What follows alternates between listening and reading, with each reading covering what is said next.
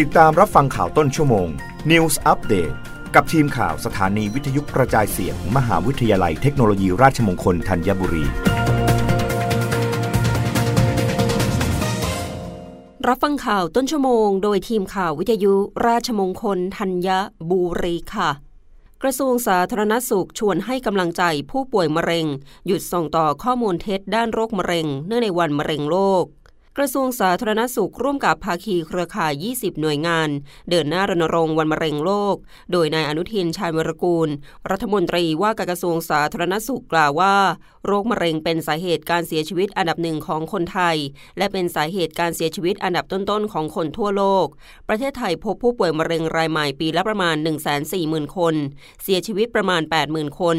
โรคมะเร็งที่พบมาก 5 อันดับแรกคือมะเร็งตับและท่อน้ำดี มะเร็งปอด มะเร็งเต้านมมะเร็งลำไส้ใหญ่และไส้ตรง และมะเร็งปากมดลูก กระทรวงสาธารณสุขได้ให้ความสำคัญกับปัญหาโรคมะเร็งมาโดยตลอด โดยได้ผลักดันการดูแลรักษาโรคมะเร็งเข้าสู่ชุดสิทธิประโยชน์ของสำนักงงานหลักประกันสุขภาพแห่งชาติ และนำสู่การปฏิบัติ เพิ่มขึ้นหลายประการ สนับสนุนให้มีการเปลี่ยนการคัดกรองมะเร็งปากมดลูก จากวิธีแพปสเมียเป็นวิธีการคัดกรองด้วยวิธีการตรวจ HPV test เพิ่มสิทธิประโยชน์ในการเข้าถึงยาและอุปกรณ์ที่จำเป็น ในการวินิจฉัยและรักษาโรคมะเร็งอย่างต่อเนื่อง ทั้งนี้สมาพันธ์ควบคุมโรคมะเร็งสากล ได้กำหนดให้วันที่ 4 กุมภาพันธ์ของทุกปี เป็นวันมะเร็งโลก โดยปีนี้จัดขึ้นภายใต้แนวคิด Uniting Our Voice and Taking Action ร่วมส่งพลังเสียงและลงมือทำ มุ่งเน้นการร่วมกันหยุดการส่งต่อข้อมูลเท็จด้านโรคมะเร็ง และให้กำลังใจกับผู้ป่วยโรคมะเร็ง ให้ผ่านพ้นเวลาที่ยากลำบากไปได้โดยเร็ว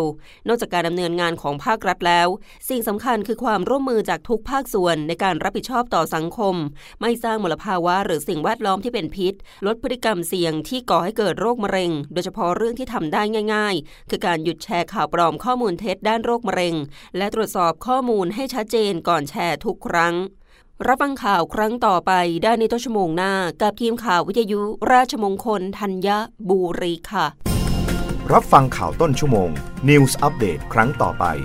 กับทีมข่าวสถานีวิทยุกระจายเสียง มหาวิทยาลัยเทคโนโลยีราชมงคลธัญบุรี